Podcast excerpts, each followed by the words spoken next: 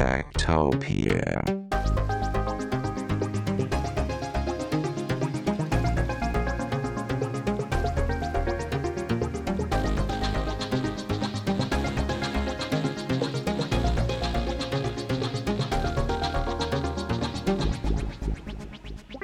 Tektopia er en podcast om mennesker og deres teknologi, udgivet af Ingeniørforeningen IDA i samarbejde med mediehuset Ingeniøren og China Experience, støttet af Innovation Center Danmark, Ida Forsikring og EUT Electronics of Tomorrow.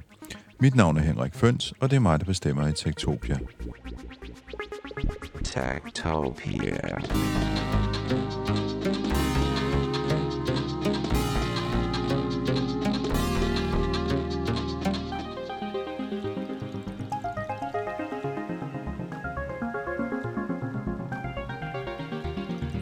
AL 750 7 has crashed into the World Trade Center. We're missing UAL 175, 767, and a second aircraft has crashed into the other TWR of the World Trade Center. Det er 20-året for angrebet på World Trade Center. Terrorhandling, hvor der blev fløjet to passagerfly ind i de to skyskrabere i Manhattan på Manhattans sydspids i New York, The Twin Tower, som det hed, og et passagerfly mere fløj ind i det amerikanske forsvarsministerium Pentagon, og så var der et fly, der øh, styrte ned i Pittsburgh, fordi øh, passagererne ombord overmandede terroristerne. September 11th, 2001, 11 hours, 30 minutes, and 0 seconds web link B, 1,262,045, D alpha. From breaking news at CNN.com subject CNN breaking news breaking news from CNN.com NTSB confirms plane crashes near Pittsburgh for complete coverage of this story. Visit http colon slash slash www.cnn.com or AOL keyword CNN CNN headline news. Disse skrækkelige hændelser er printet ind i vores hukommelse nu, men de har også skabt et øh, samfund, som er anderledes end det samfund, vi havde før terrorhandlingen. Der er blevet skabt et samfund, som er meget præget af angst og frygt for terror, og det betyder, at vi har fået mere overvågning, og vi har fået større fokus på IT-sikkerhed. Southern tower collapsed. only off the tower has now collapsed the entire tower has collapsed all 110 floors gone Det skal vi øh, kigge lidt mere på i dagens udgave af Tektopia, fordi øh, her forleden dag, der var jeg nede og rode min kælder, og så fandt jeg en øh, udgave af Børsens nyhedsmagasin for oktober 2001. Dengang der var jeg journalist på, på det blad, og jeg havde skrevet forsidehistorien, der hed Angstens Industri, Vækstbranche eller Terrorboble. Og det var sådan et kig i krystalkuglen, hvor vi prøvede at forudsige, jamen, hvad kommer der til at ske med overvågnings- og sikkerhedsbranchen. Øh, slår man op i bladet, så her på side øh, 12 og 13, hvor artiklen den starter, så er der et overvågningsbillede af terroristen Mohammed Atta, som er på vej til at borte flyet i Boston, og overskriften er Angsten skaber ny milliardindustri, og så står der her i underrubrikken, Truslen om terror vil få markedet for overvågning og sikkerhed til at eksplodere. Hvis Europas og USA's flyselskaber opruster sikkerheden til samme niveau som det israelske El Al, så vil det skabe en efterspørgsel på 90 milliarder kroner. Nå, der stod jeg så nede i min kælder og kiggede det her blad, og så tænkte jeg, kan jeg vide, om det der egentlig holdt stik?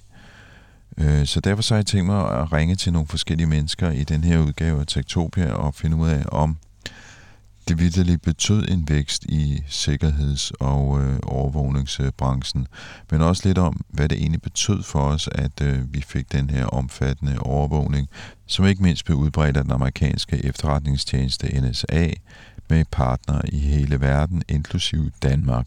Jeg ringer til Anders Elbak fra IDC, et konsulenthus, der holder øje med IT-branchen. Jeg snakker med chefredaktøren på Computer World, Lars Jacobsen, der hvert år laver en top 100 over de danske IT-virksomheder. Og til sidst så skal vi også lige hilse på Peter Lauritsen, der er professor i overvågning på Aarhus Universitet. September 11th, 2001, 11 hours, 15 minutes, and 0 seconds arch, 1,306,597, B alpha. 48 I just got the message and call me and let me know if you are okay. Call Ellen at 845-561-8050. I just heard. Do you think my mother and father are okay? I'm at the Y. Call ASAP. Allerførst så skal vi have fat i Anders Helbak på IDC. Der var, der var flere, sket flere ting øh, på, på bagkant af, af 11. september. Og øh, den ene var det her med, hvordan vi kan bruge IT øh, rent sikkerhedsmæssigt med hensyn til overvågning og med øh, samkøring af, af dataregistre, så hvis nogen er registreret i et datasæt, så skulle man måske også kunne bruge det til at, at flagge, øh, at folk er i et andet sted, sæt og så videre.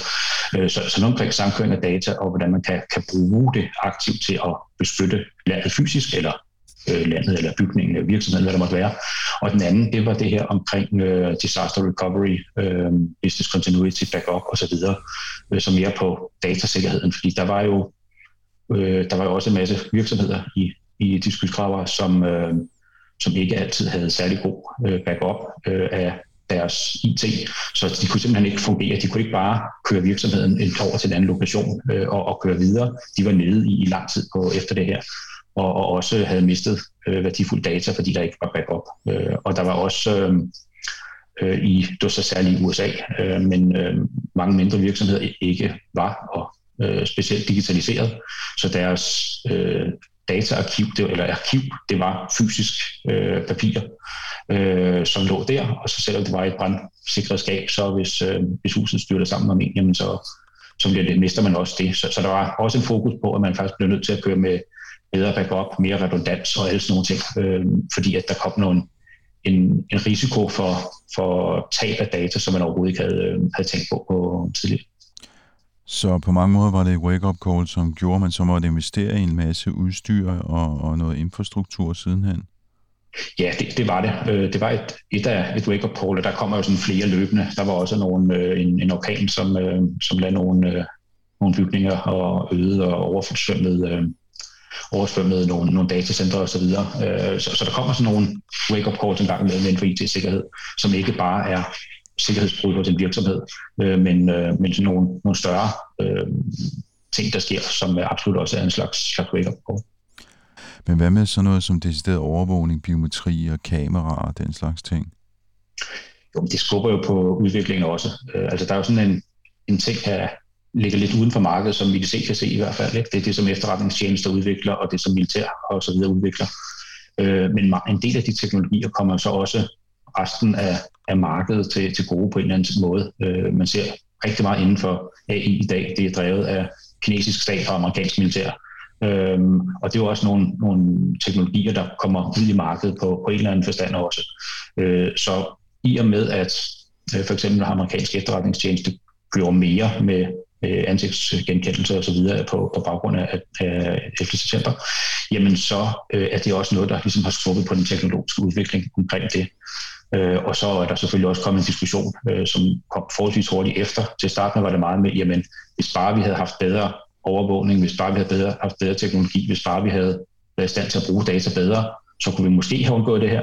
Men så gik der ikke så lang tid, så begyndte der så også at være en diskussion af, jamen skal man egentlig gøre det her? Øhm, Øh, er sådan ud fra et etisk synspunkt. Øh, skal man overvåge? Hvor meget skal man overvåge? Øh, hvor meget må man? Øh, og, og der kom jo faktisk en, øh, en øh, lovgivning i USA i slutningen af, af, af året øh, 2001, øh, som gav øh, efterretningstjenester meget friere beføjelser eller større beføjelser omkring øh, det at, øh, at indsamle data og følge data ud fra fra at følge folks telefoner og, og så videre. Så, så det skubber også til, til debatten omkring, hvor langt man bør og, og bør gå, og om friheden og sikkerheden kan, kan være for dyrt for, øh, for, for de siger, almindelige folk. Kan man give et bud på, hvad det har betydet økonomisk for branchen, det her? Altså, er der nogle tal på, på, på vækst? Nej, det har jeg desværre ikke. Jeg prøvede at, at grave lidt i arkiverne i går, øhm, og jeg kan simpelthen ikke finde noget data, øh, der går, jeg kan godt finde data, der går så langt tilbage, men, men IT-sikkerhedsmarkedet har jo været over, over de 20 år, har jo vokset med 10-12 procent i gennemsnit om året, øh, og vokser stadig med en, jeg tror, 7 procent, eller hvad der var, var, var tidligere. Ikke? Øh, så, så det er svært at sige, hvor meget et enkelt, øh, en, en enkelt hændelse, hvor meget den egentlig påvirker markedet. Øh, men, øh, men der kommer hele tiden nye hændelser. Øh, efter september absolut en af dem også, som, øh, som øh, sørger for, at IT-sikkerhed øh, ligesom bliver på, på øh, ja, helt, helt op på øverst på agendaen for IT-beslutningstager, når vi skal investere, og derfor også noget, der, der absolut driver markedet på, på det her. Men præcis i kroner og øre kan jeg desværre ikke lige komme, komme ind på, på, på den her. Så jeg, så jeg kan ikke vende tilbage til min artikel der fra 2001 og sige, hey, lige bagefter, der kom sådan et spike her i den her branche. Det, det kan man ikke sige. Nej, desværre ikke. Øh, og, og også, øh, altså, IT-sikkerhed er jo også noget andet. Øh, vi, altså, i, i gamle dage, skulle jeg sige 20 år, det var ikke gamle dage for os, men altså alligevel, øh, for, for 20 år siden, jamen, der var IT-sikkerhed, der var det sådan lidt mere, der var noget backup, og der var noget antivirus og, og hvad ved jeg ikke. Altså, øh, så er der kommet nye teknologier, som vi lægger ind under IT-sikkerhed i dag med, med noget ekstra redundans og noget, øh, hvad hedder det, øh, sådan noget øh, access management øh, og sådan nogle ting, og, og kryptering og sådan noget ting, som ikke på samme måde var, øh, sige, var et etableret marked, øh, men som IDC ligesom så propper ind i, i markedet efterfølgende. Øh, så, så det kan være meget svært også at, og, og sammenligne det en til hvis det er, man, man finder nogle, nogle gamle data. Desværre.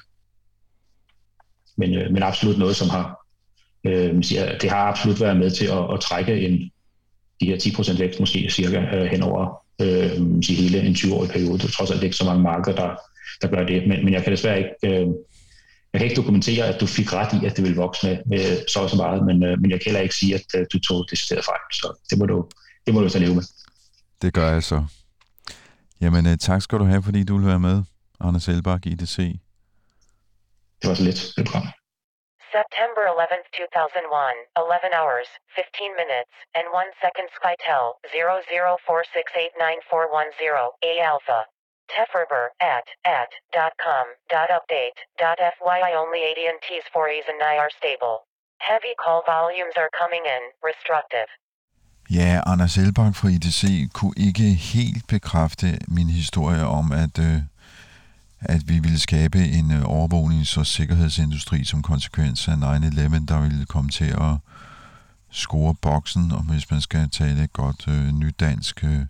Men til gengæld så øh, sagde han jo, at øh, det, der skete, var, at øh, der var en masse afledte effekter, og der var en masse andre type virksomheder, som i løbet af de sidste 20 år har bevæget sig ind på et felt, der er relateret til overvågning. Det kan være big data og cloud-løsninger, hvor man bruger kunstig intelligens til at sortere i data, så man kan finde bestemte personer eller bestemte hændelser og så videre. Men jeg giver ikke helt så nemt op, så jeg har besluttet mig for også at ringe til Lars Jacobsen, der er administrerende chefredaktør på Computer World. Og det gør jeg, fordi Computer World de hver år laver en, øh, en sådan en top 100 over den danske IT-branche. Og så tænker jeg, jamen så må Lars jo kunne gå tilbage i de her sådan, arkiver, der strækker sig øh, gennem bladets 40-årige historie, og finde ud af, hvad, hvad, hvad skete der egentlig? Så vi en vækst i den her industri, eller, eller hvad var det? Ja og nej, kan man sige. Du havde både ret, Henrik, og så, så ikke helt, fordi øh, når vi kigger på de rå tal på sådan hjemmeindustrien, og Erhvervsministeriet lavede også en undersøgelse af det her for nogle år siden, så er det jo ikke faktisk ikke, øh, fordi de her sikkerhedsselskaber, de sådan ruller sig i guld. Altså, og igen, så der er jo altid sådan detaljer og noget af det og sådan noget. Ikke? Jeg tror, hvis man har været ansat i sikkerhedsbranchen, eller er ansat i sikkerhedsbranchen, så, så, så, så, kører, så kører man en stor bil, eller har i hvert fald en masse, masse penge. De er ret godt lønnet. Og der tror jeg, at det er branchen i hvert fald sådan har hjemmes øh, udfordring. Det er jo så, at øh, det kræver en frygtelig masse folk at lave det her. Så man sige, det hjemlige sikkerhedsmarked, sådan det vi kender med til sikkerhed og sådan noget, det, det, det er egentlig ikke sådan specielt gylden. Det er ikke der, de store overskud er. De er lidt i samme udfordring, som du ved, konsulentbranchen. Ikke? Det koster en frygtelig masse folk, og de folk er ret dyre. Så bliver man fanget lidt den. Men jeg tror, du har ret i, at sådan øh, globalt, så er, der, så er der nogen, der har fået fat i den lange ende her. Altså, men det er sådan lidt, jeg tror, det er de afledte industrier, det er, hvad hedder det, øh, det er dem, der har de kæmpe store databaser. Det er dem, som øh, øh, kan lave den store videoovervågning. Vi har jo et glimrende selskab herhjemme, Milestone Systems, som blev købt af Canon for en del år siden. Og de laver jo sådan noget overvågning, og det går ret godt for dem. Så, så du, havde, du havde ret øh, sådan i, det, i det, store billede, men sådan rent sikkerhedsmæssigt lokalt, så, så er det ikke der, jeg ser de helt, de helt store overskud. Men det vil virkelig sige, at, at, at der, hvor man Øh har oplevet fremgang på grund af det, det, det du kalder de afledte, og det kan så være, det kan være cloud computing for eksempel, det kan være analyse af big data og, og den slags. Mm. Ja, vi kan jo se nogle af, at det er jo det, nogle af tech-selskaberne, der kommer i udfordringer. Vi har, vi har Palantir, vi har nogle af de andre, som laver de her store overvågninger. I øjeblikket bliver der også stillet spørgsmål til justitsministeren. Vi har lige haft historien på computerbold, der flere andre har også samlet den op. Det her med, øh, sidder politiet og laver øh, søgninger i de her store globale databaser, som er ansigtsgenkendelse, scrapet os alle sammen, og så kan du lave ansigtsgenkendelse og finde ud af, hvem det var, der cyklede uden cykellygter i onsdags ned af øh, pebling-doseringen. Ikke? Det er sådan de afledte effekter. Og så kan man se, at øh, Google, Microsoft og nogle af de andre har også hjulpet de amerikanske grænsemyndigheder. Netop med noget kunstig intelligens, med noget, med noget cloud computing osv. Og det, det har så fået nogle af deres ansatte til at protestere lidt, at man ikke vil arbejde for, for det, man så som en, en Trump-inspireret virkelighed. Men faktum er jo bare, at alle af de store har jo været involveret i det her de sidste 20 år. Og der er jo også kamp om at levere til Pentagon i øjeblikket, øh, Microsoft versus, jeg tror det er Amazon, der, der, der er nogle store, store kontrakter. Så det er der virkelig en tale om store beløb. Det er ikke bare sådan en kamera i lufthavne. Nej, det, det, det, det er der, det er jo kæmpe industri, og når man ser, så er det jo, øh, vi har, vi har jo også en forsvarsindustri herhjemme, og stor del af dem, det går jo også til, til udlandet. Øh, det er software og de systemer, der bliver lavet, jeg tror det er 95 procent, som, øh, som bliver solgt til udlandet. Så på den måde har vi jo også øh, profiteret på, på den, det, det hævede sikkerhedsniveau, eller hvad man nu skal kalde det, angstens industri. Hvis du kigger ned over dine, dine top 100 lister der over de sidste 20 år, kan du så se nogle udsving for, for den her type virksomheder? Ikke, øh, jo, altså det, det, er blevet, øh, det er blevet mere centralt. De har fået større omsætning øh, på det. Jeg tror, det der, hvis nu taler IT-sikkerhed generelt, ikke? Øh, der var en gang, man tjente rigtig mange penge på at flytte antiviruskasser. Du kan også huske, øh, ikke, når man, så, så, man købte en computer, så skulle man have sådan en boks med antivirus, man installerede, og så sugede den 20 procent af ressourcerne og, og, og fangede måske noget. Det er jo en af de irriterende ting, man ved aldrig, om det virker, fordi det, det ikke øh, dukker op. Øh, så når jeg kigger ned over der, så jo, så er det sådan nogle, det er, det er milestone, det er, nogle af, det er nogle af de andre lignende firmaer, som har gjort det godt. Men, øh, men vil sige, det generelle snak, vi har, det er jo lidt skjult. Altså det, det kunne være, nu, nu gætter jeg bare, men jeg ved jo ikke, hvad Oracle har leveret af database eller overvågningssoftware øh, til. Og så er det jo også en, øh, der ligger på forskellige virksomheder i, i Danmark, som arbejder med det her, men som ikke er særlig kendt, og som hvor navnene heller ikke øh, lige sådan øh, øh, dukker op, hvor man holder øje med de her ting. Så på en eller anden måde, så er vi gået fra at have den der sådan, uh, sætte om med noget virusbekæmpelsessoftware uh, til at, uh, at være, hvad skal man sige, en del af et uh, meget uh, æderkoppespændsagtigt internationalt overvågningsnetværk. Mm. Og så er det jo også, hvad man finder sig øh, i. Ikke? Altså, øh, man kan sige, det startede jo med, at vi skulle forhindre nogle folk om at komme ombord i nogle flyvemaskiner, så, øh, så, de ikke, øh, så de ikke lavede ulykker, ligesom de gjorde der for, for, øh, for 20 år siden. Øh, så, så vores tolerance for, hvad vi accepterer, hvad uacceptabel adfærd, øh, er det, at man hisser så, øh, man, man har en eller anden frygtelig homohad på Facebook eller noget andet, der forventer vi, at der er nogen, der skrider ind. Øh, øh, eller det seneste her med Apple, der var til at screene de ting, som du har lagt i iCloud, for at du måske har billeder af, af nøgnebørn øh, på den. Ikke? Så på den måde, så er det startede med flykabring, som du så, og, og 9-11, og så er det jo eksploderet ud til, at det er næsten alt, som bliver, som bliver overvåget nu. Ikke?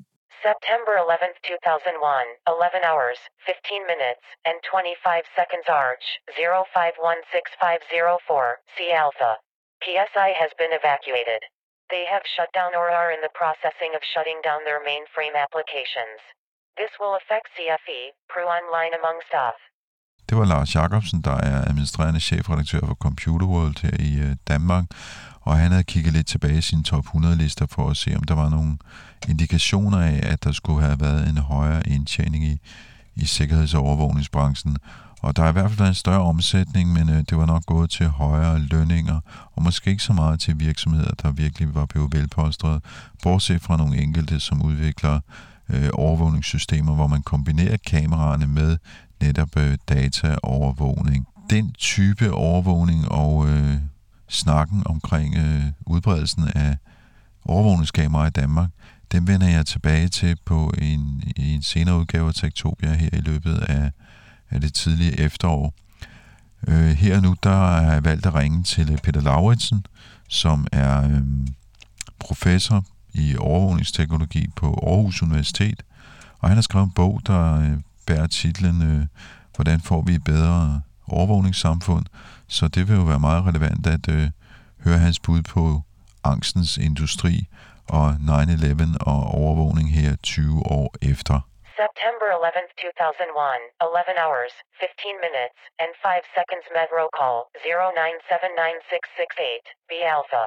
From Patrick or Jennifer Hatcher TXT, Ben Laden most likely responsible. Key W. Jeg hedder Peter Lauritsen. Jeg er professor MSO, som det hedder på Aarhus Universitet, i overvågningsstudier. Men, men Peter, øh, Øh, grunden til, at jeg gik i gang med at lave den her sådan podcast, det var jo den her artikel, som jeg skrev for 20 år siden, som fik den, den meget hårdslående rubrik Angstens, Angstens Industri her på forsiden af Børsens Nyhedsmagasin. Det er sikkert ikke mig selv, der har fundet på det. Det er en eller anden redaktionssekretær, men øh, lad det nu være. Hvad tænker du, når du ser sådan en overskrift her 20 år efter?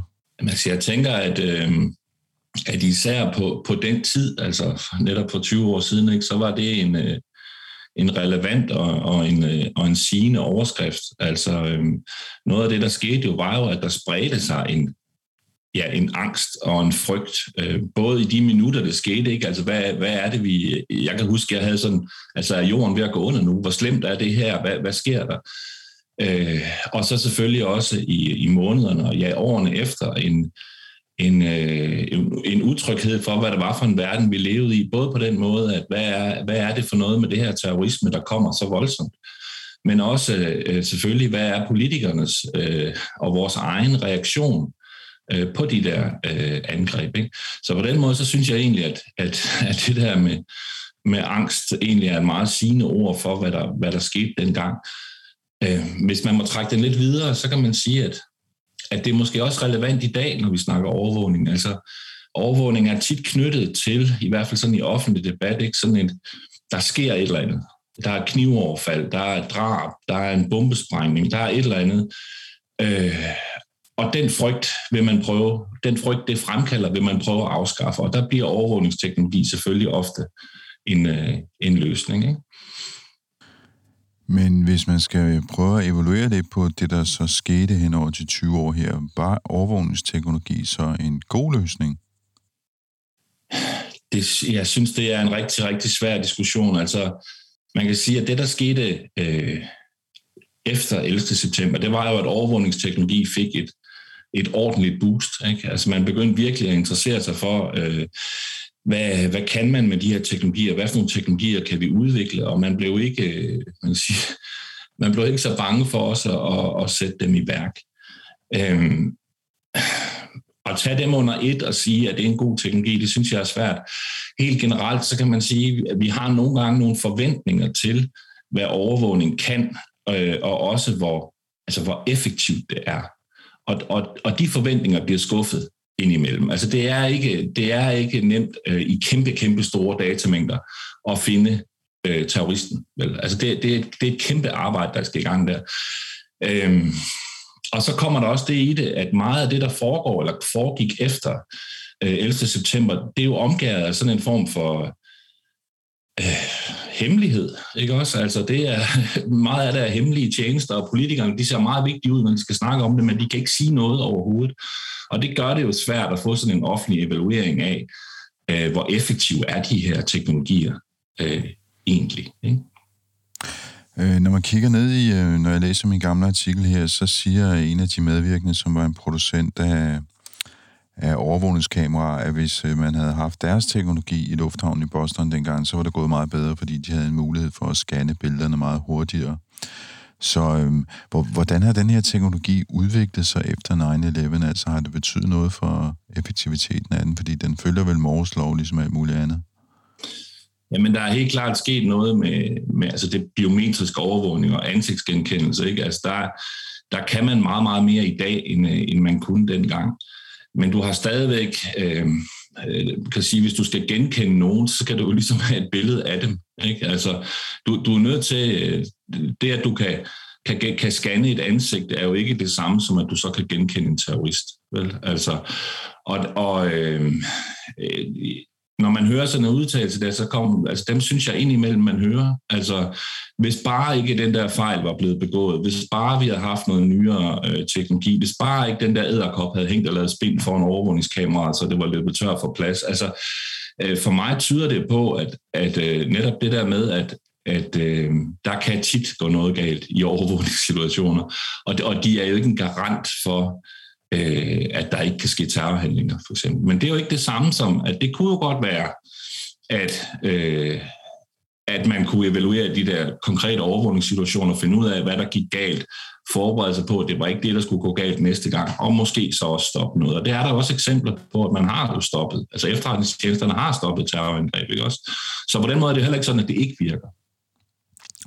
Men hvis man snakker om forskellige typer overvågning, fordi når du siger, at efterretningstjenesterne har stoppet terrorangreb, det har de jo nok ikke gjort med overvågningskameraer, men det er jo en form for, hvad skal man sige, overvågning af big data og, og, og den slags øh, teknologier.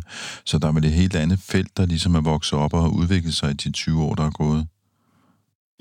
Ja, altså, ja, ja, eller flere, men man kan sige, at noget af det, der jo er, er vokset frem, det er jo den, det, hvad skal vi sige, øh, øh, interessen for øh, en ekstrem masseovervågning. Ikke? Altså fordi teknologierne er blevet så kraftige, som de er blevet.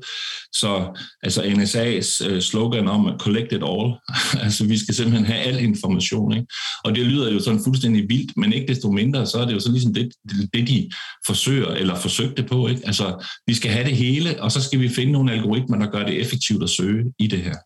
Og det er jo en anden, altså den der øh, masseovervågning er jo en, en, en noget anden form for overvågning, end den, som vi jeg ved ikke, kender fra gamle film, ikke også? Eller øh, måske nede, nede i kiosken, eller sådan et eller andet, hvor man, hvor man ved, hvad det er, man skal gå efter, og man har et klokkeslæt på, hvor man ved også, at han så sådan og sådan ud, og så kan man tjekke overvågningsbillederne, ikke også? Eller man følger efter nogen, og sådan. Altså masseovervågning er, øh, er jo noget af det, som, som hvad skal man sige, som blevet sådan gængs næsten, ikke?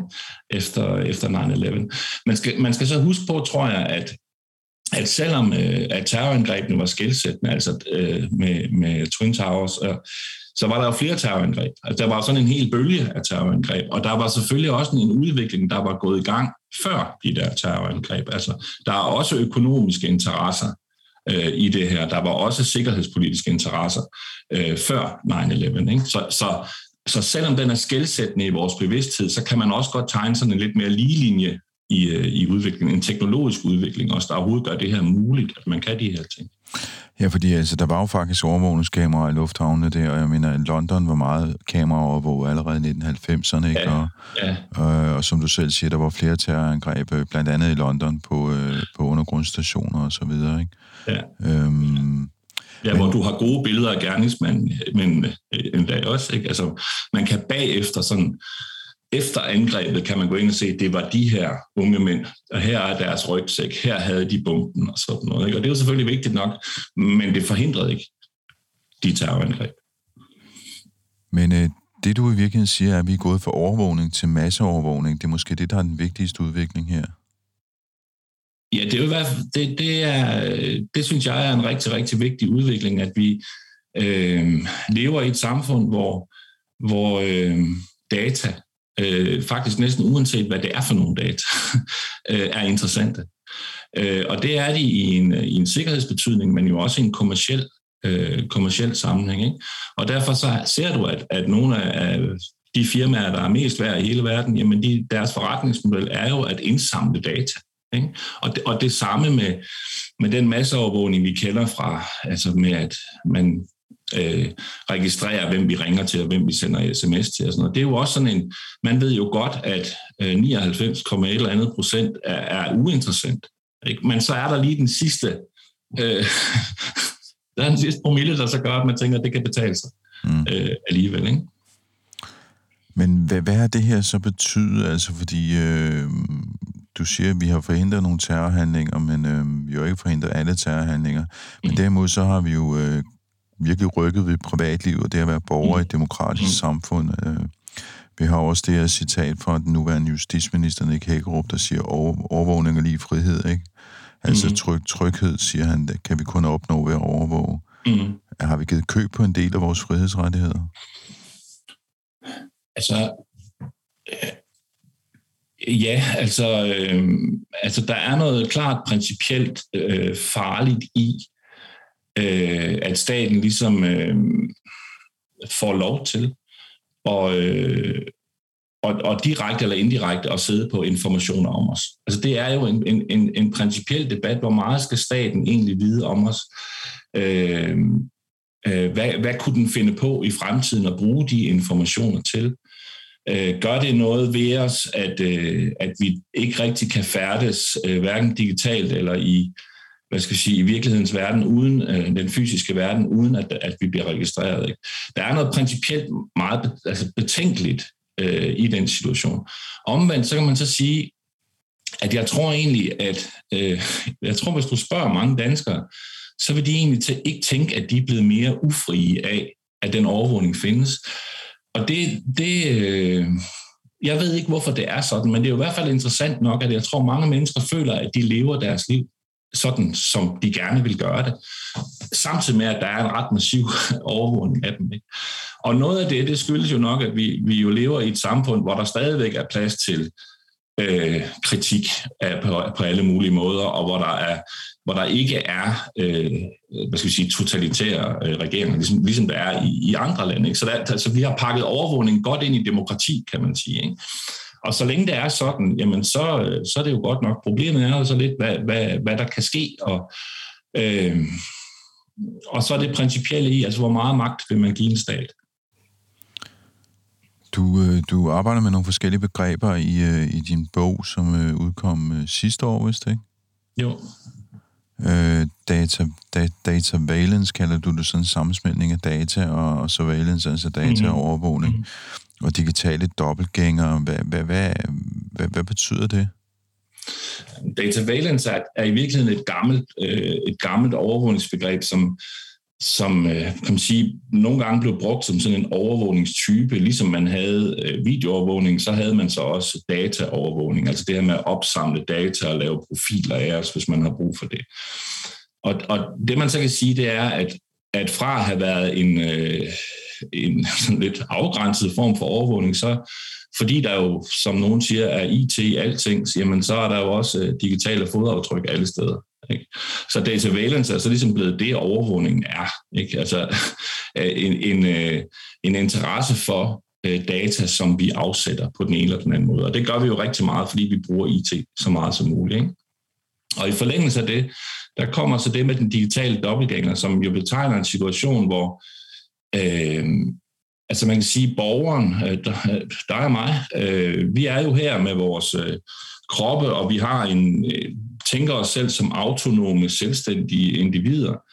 Men altså i rigtig mange sammenhænge er det jo ikke vores, hvad skal jeg sige, det fysiske jeg, der er afgørende, men de registreringer, der findes om os øh, i en database. Og, og, og der kommer, der, det, der kan man jo så sige, der får vi så en dobbeltgænger, eller en række dobbeltgænger, og det ser man altså ved lægen for eksempel. Ikke? Altså, så kommer dit personnummer ind, og så dukker du op, og så sidder de og kigger på skærmen, hvad har du fejlet før, hvad for noget medicin har du, hvad har du tidligere brugt over, og så kommer du også selv ind i det. Og, og det er jo en, en anden øh, hvad skal jeg sige, relation til andre, at man ligesom er medieret gennem de der databaser hele tiden, og det er det, den digitale dobbeltgænger øh, skal, skal betegne. Ikke? Og så opererer du også med et begreb, du kalder for en UTEC-container, og det handler vel om, at de her data måske kan lægges til nogen, som ikke burde have dem, eller kan hackes? Ja, præcis. Altså en, en opmærksomhed over for, at, at uanset hvor sikre systemer vi, øh, vi bygger, og jeg synes faktisk i Danmark, i betragtning af hvor mange data vi har, så har vi faktisk ret sikre systemer, sådan generelt set, men der er altid risiko for et læk. Og det, altså der er altid risiko for, at de her data, de siver et eller andet sted hen, hvor de ikke skulle være, de ryger på nettet, eller de, de bliver hacket, eller, eller hvad ved jeg. Og, og det, den opmærksomhed er man nødt til at, at have med. Altså når man bygger et samfund og bygger virksomheder op på data, jamen så bliver man jo nødt til at have en opmærksomhed over for, at det kan gå galt. og, og derfor så er der altid en afvejning i, om det, om det er øh, hensigtsmæssigt at, at have de her data, fordi vi ved, at de også godt kan ryge andre steder hen, hvor de ikke skal ryge hen. Så snakker du også om modstandsstrategier, fordi jeg tænker noget af det, som... Øh, altså nu snakker vi meget om den her teknologi, som, øh, som staten har, har fået i hænderne, og nogen har udviklet for dem, og store virksomheder udvikler overvågningsteknologi. Men vi som borgere er jo også blevet sådan, hvad skal man sige, en slags... Øh, eller i hvert fald nogen af os er blevet sådan modstands, øh, modstandsfolk mm-hmm. mod den her sådan, øh, teknologi, og begynder ja. at bruge krypteringsteknologi og muligt andet. Altså de her ja. modstandsstrategier, du snakker om. Hvad kan det være for nogen, og hvordan opstår de? Jamen, det kan jo netop være, øh, være, være kryptering, ikke også? Altså, at, at, at man, man sørger for at have krypteringsløsninger, som gør, at, at det i hvert fald ikke er så nemt at få adgang til sine data. Det, det er der jo stor opmærksomhed over for, at det er i hvert fald en ting, man kan gøre. Ikke? Øh, en mere traditionelt øh, klassisk eksempel, det er jo så bankrøveren, der undgår videoovervågning ved at tage en fullface styrthjelm på, eller en nylonstrømpe, eller det der. men det er jo også en form for modstands, øh, modstandsstrategi. Eller også så er der dem, der, øh, der, når de er på Facebook, så sørger de for at like og interagere med politiske modstandere. Ikke fordi de sådan så meget har lyst til det, men fordi det sådan ligesom slører deres, øh, slører deres profil. Ikke? Og, og jeg synes, det er interessant, at der findes de her øh, modstandsstrategier. Og jeg tror, at det i hvert fald i det, jeg laver som forsker, er vigtigt at være opmærksom på, at folk er ikke øh, er ikke kun passive i det her. Altså de, der, der er også en form for, hvad skal man sige, handlingsmulighed. Det kan godt være, at den ikke altid er stor. Det kan godt være, at den ikke altid er, er effektiv. Men folk forsøger faktisk også at udvikle nogle strategier i forhold til øh, den overvågning, der er omkring den. Og, og det kunne jo måske bidrage til, at, at øh, altså en større opmærksomhed på det, kunne måske bidrage også til, at vi fik snakket lidt om de her ting på en anden måde. Ikke? Der er muligheder, hvis man ikke ønsker det. Man kan faktisk gøre ting, øh, selvom man er borger i et, øh, i et overvågningssamfund. Og det er også det, du snakker om i din bog, at du, øh, du vil gerne, hvad skal man sige, arbejde hen mod et bedre overvågningssamfund. Hvordan vil sådan et se ud i, øh, i dit perspektiv? Ja. Jamen, altså, det er jo en titel, der, der er frygtelig provokerende for nogen, og jeg tror, man bliver nødt til at sige, at i min verden, der er overvågning altså noget i retning af en nogenlunde systematisk indsamling af information om nogen med henblik på at påvirke adfærd. Øh, det vil sige, at den er ikke så normativ. Fordi når mange hører ordet overvågning, så tænker de jo Orwell og 1984, altså med det samme, så bliver det negativt lavet. Ikke? Og, og, der er jeg lidt, og det, det, jeg har været kørt galt i mange overvågningsdebatter, fordi øh, øh, jeg ligesom er kommet til at have en anden overvågningsdefinition, end folk er flest. Ikke? Så, så med den definition, jeg har, den måde, jeg ser det på, jamen, så er der jo mulighed for øh, at udnytte nogle af de her teknologier. Der er, der er mulighed for, at det kan være i sundhedsvæsenet for eksempel, hvor man måske godt kunne diskutere, hvordan kan vi bruge de her øh, sundhedsdata på en ordentlig måde, så vi får den forskning, vi har brug for, vi får den medicin, vi har brug for, men vi kompromitterer ikke folk.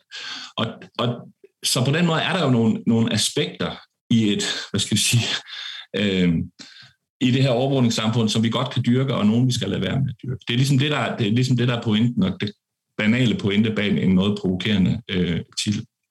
Men hvis man ser på, hvad der skal til, altså, så skal der jo blandt andet det til, tror jeg, at vi får kølet debatten om overvågning øh, lidt ned.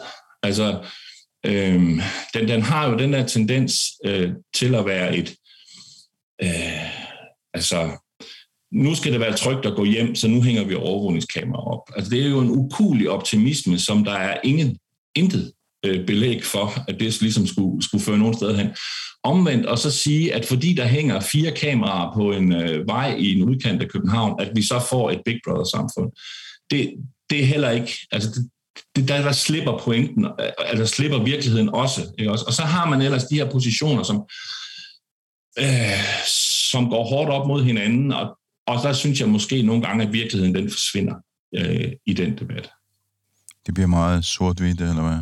Det, det, bliver meget, det bliver meget sort-hvidt, ja.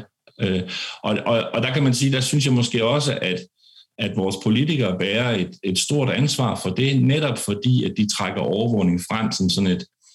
Øh, der er godt nok mange ting, de kan løse med overvågning.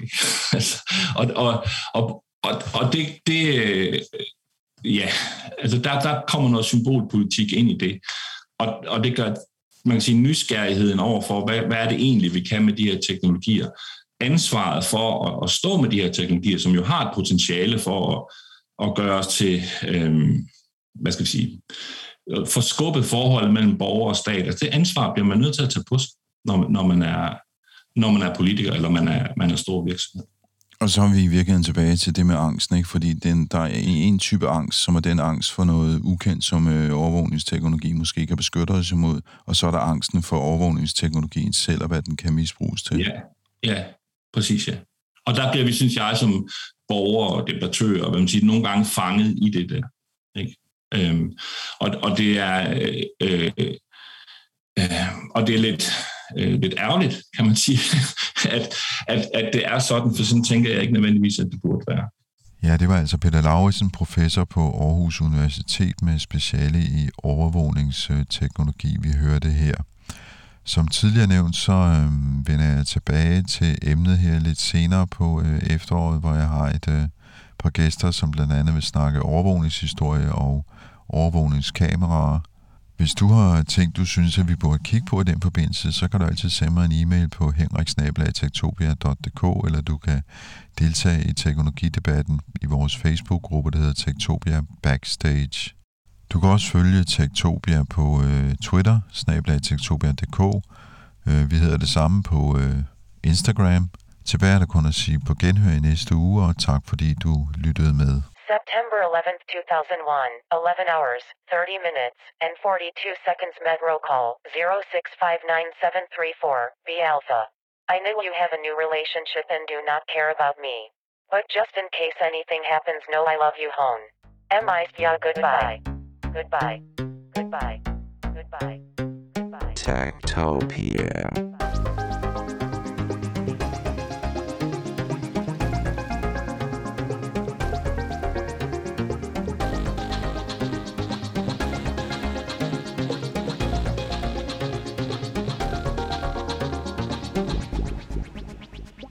Techtopia. Tektopia er en podcast om mennesker og deres teknologi, udgivet af Ingeniørforeningen IDA i samarbejde med mediehuset Ingeniøren og China Experience, støttet af Innovation Center Danmark, IDA Forsikring og EUT Electronics of Tomorrow. Mit navn er Henrik Føns, og det er mig, der bestemmer i Tektopia. Techtopia.